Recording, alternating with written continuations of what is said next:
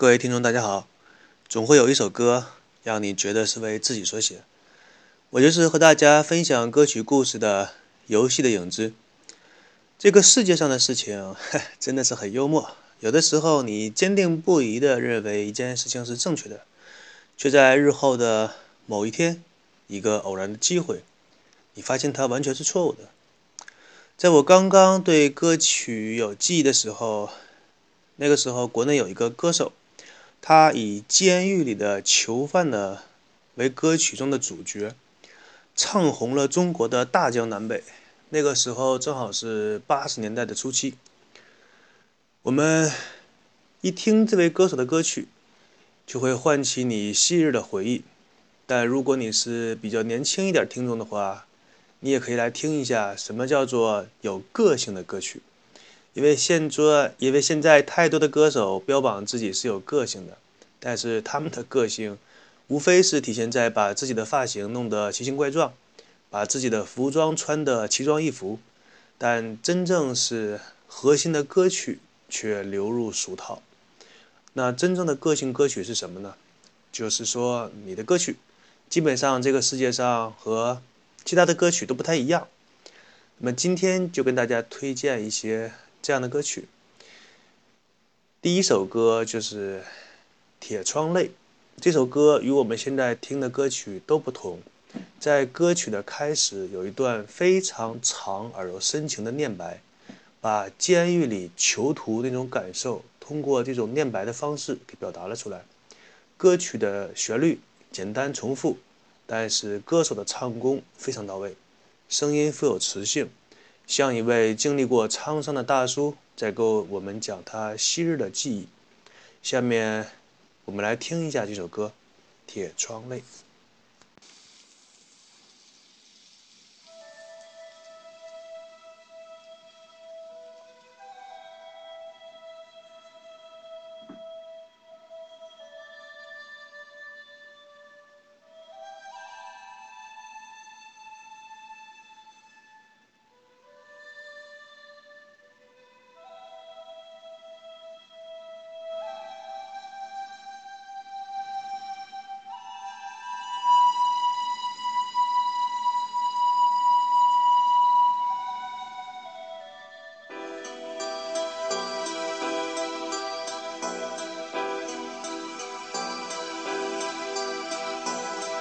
人生最大的悲剧，莫过于失去自由；人生最大的痛苦，莫过于失去亲人和朋友。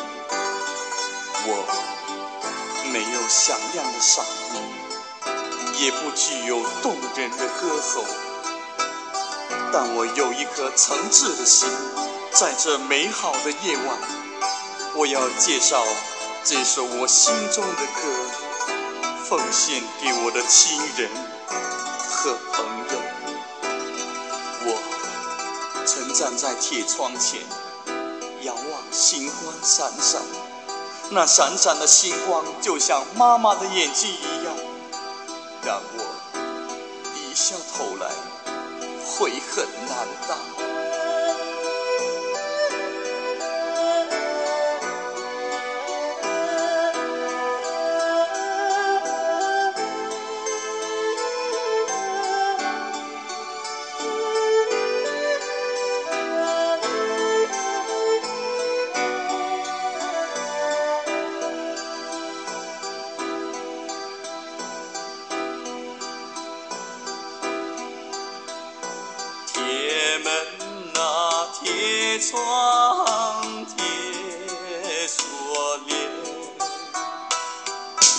手扶着铁窗，我往外边，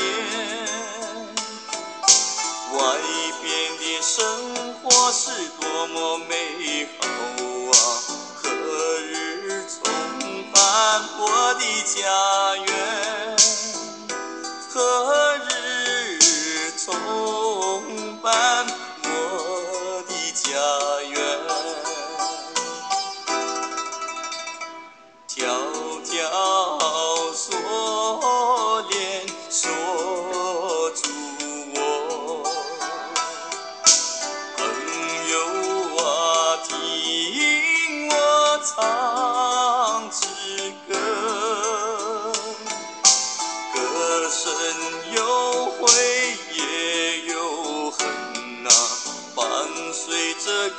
身一起飞，伴随。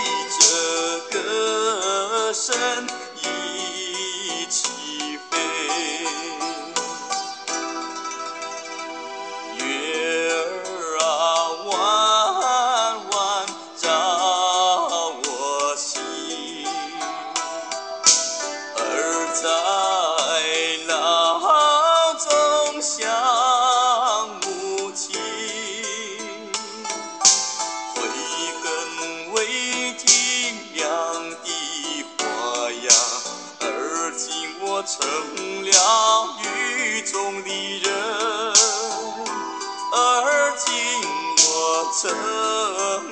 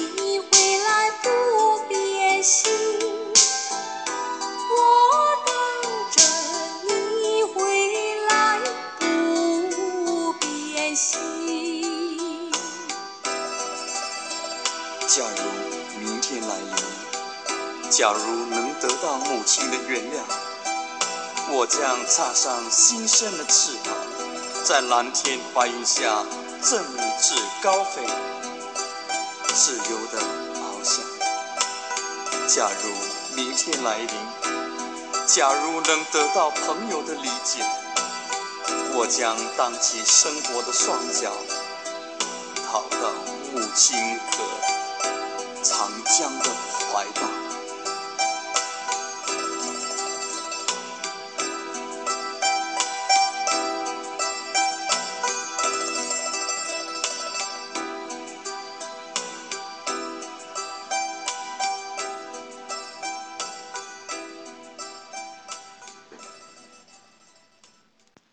好一首昔日的歌曲，我们听完，跟大家说一下这首歌的原唱吧。在很长一段时间，无论是磁带的封面，还是各个报刊杂志媒体的宣传，都认为这首歌的原唱歌手是迟志强。但是做节目的时候，我翻了一下资料，吃惊的发现，这个监狱歌手的原唱是翟惠民。那有趣的问题来了，为什么会这样？为什么原唱不是迟志强，那磁带的封面却是他呢？举例给大家说明一下，我们现在拍电影的时候会请一些小鲜肉，或者那些外表看起来帅气漂亮的人来演主角，但同时呢，也会请到一些老戏骨，那些演技出色的人来把这部戏给撑起来。这种做法就像是靠小鲜肉来吸引脑残粉的票房，同时颜值担当。而那些老戏骨则负责把剧情铺展开来，让喜欢看故事的人能够把这个电影看下去。说白了，就是一个负责外在，一个负责内在。那么当时的《监狱歌曲》这盘磁带的录制，制作人也是这样的想法：找迟志强来负责颜值担当，而找翟惠民作为这首歌的演唱人，给无数的大众留下的感觉就是这位歌手。长得又帅气，歌唱的又好听，哎，仔细想一想，这样的人实在太少了。正好今天借着这次节目的机会，就与各位讲一下这段往事吧。虽然说有些陈年，但是毕竟是曾经万人空巷，曾经大街小巷都飘着这些监狱歌曲的故事。今天就与大家来分享一下。我们首先来说一下这盘磁带的封面人物迟志强。迟志强用现在的标准和观点来看是百分之百的小鲜肉，小伙子长得帅气，又拍过一些电影，在全国有一定的知名度。同时呢，他在一九七九年被评为第二届全国优秀青年演员。当时北京文化艺术音像出版社一直处于一种经营惨淡的状况，惨到什么程度呢？别的单位逢年过节什么大鱼大肉发螃蟹。这家单位逢年过节能发你包榨菜就不错了，看一看保质期，说不定还是过期的。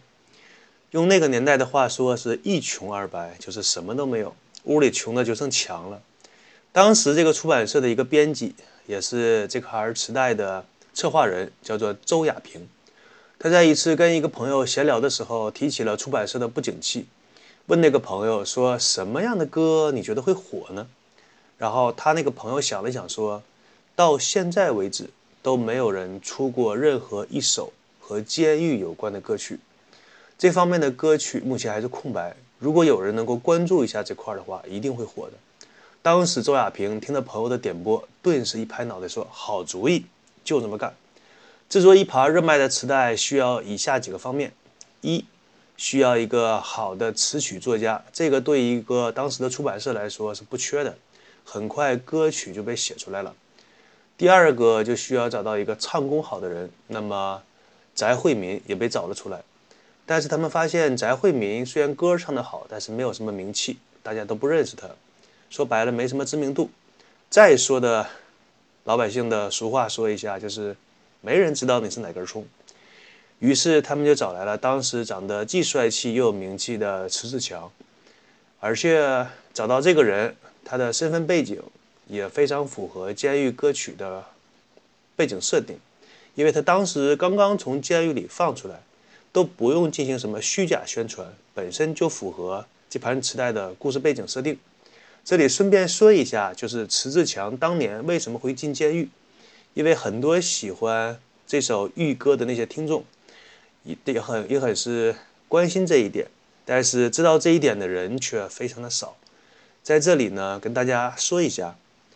那个时候，整个社会的风气正好是一九八三年的严打期间，所有的犯罪、所有的罪犯都会从重从快的进行审理。而迟志强呢，你可以说他比较倒霉吧，也正好是那段时间犯了点事儿，所以就直接进去了。但是他究竟犯了什么事情进去的呢？现在说来，你可能听起来像笑话一样，但是在当时那个年代却是很严重的一个罪行。这个罪行现在都没有了。叫做流氓罪，什么叫做流氓罪呢？说实在的，这个直到现在为止都没有一个很贴切的定义。呃，举例给大家说明一下，以前在网上流传的那些所谓的什么什么门事件，那些在网上不检点的女主播，这些在当年都可以判你个流氓罪。这种罪的最高量刑是可以处以死刑的。随便举个当年的案例吧，有一个清华大学的校花，她跟三名男同学发生了性关系。大家注意一下，这四个人在发生性关系的时候都是自愿的。但即使是这样，被人举报后，还是被判定为流氓罪，最后判以死刑。在执行死刑的前夕，这个校花当时留下的口供是这样的：她说，虽然现在我的一些行为在你们看来是十恶不赦的，但是我相信，在二十年后，人们觉得这不算什么。这件事情如果发生在今天，相信很多什么报刊媒体都懒得报，这也叫个事儿。但是在八十年代那个时候，这是个很大的事儿，而且还是十恶不赦的一种罪。迟志强就是在这样一个大的环境下犯了一些错误而被关进监狱的。那么他犯下的究竟是什么样的错误呢？我决定在下一期再与大家分享。那么祝大家有个好心情。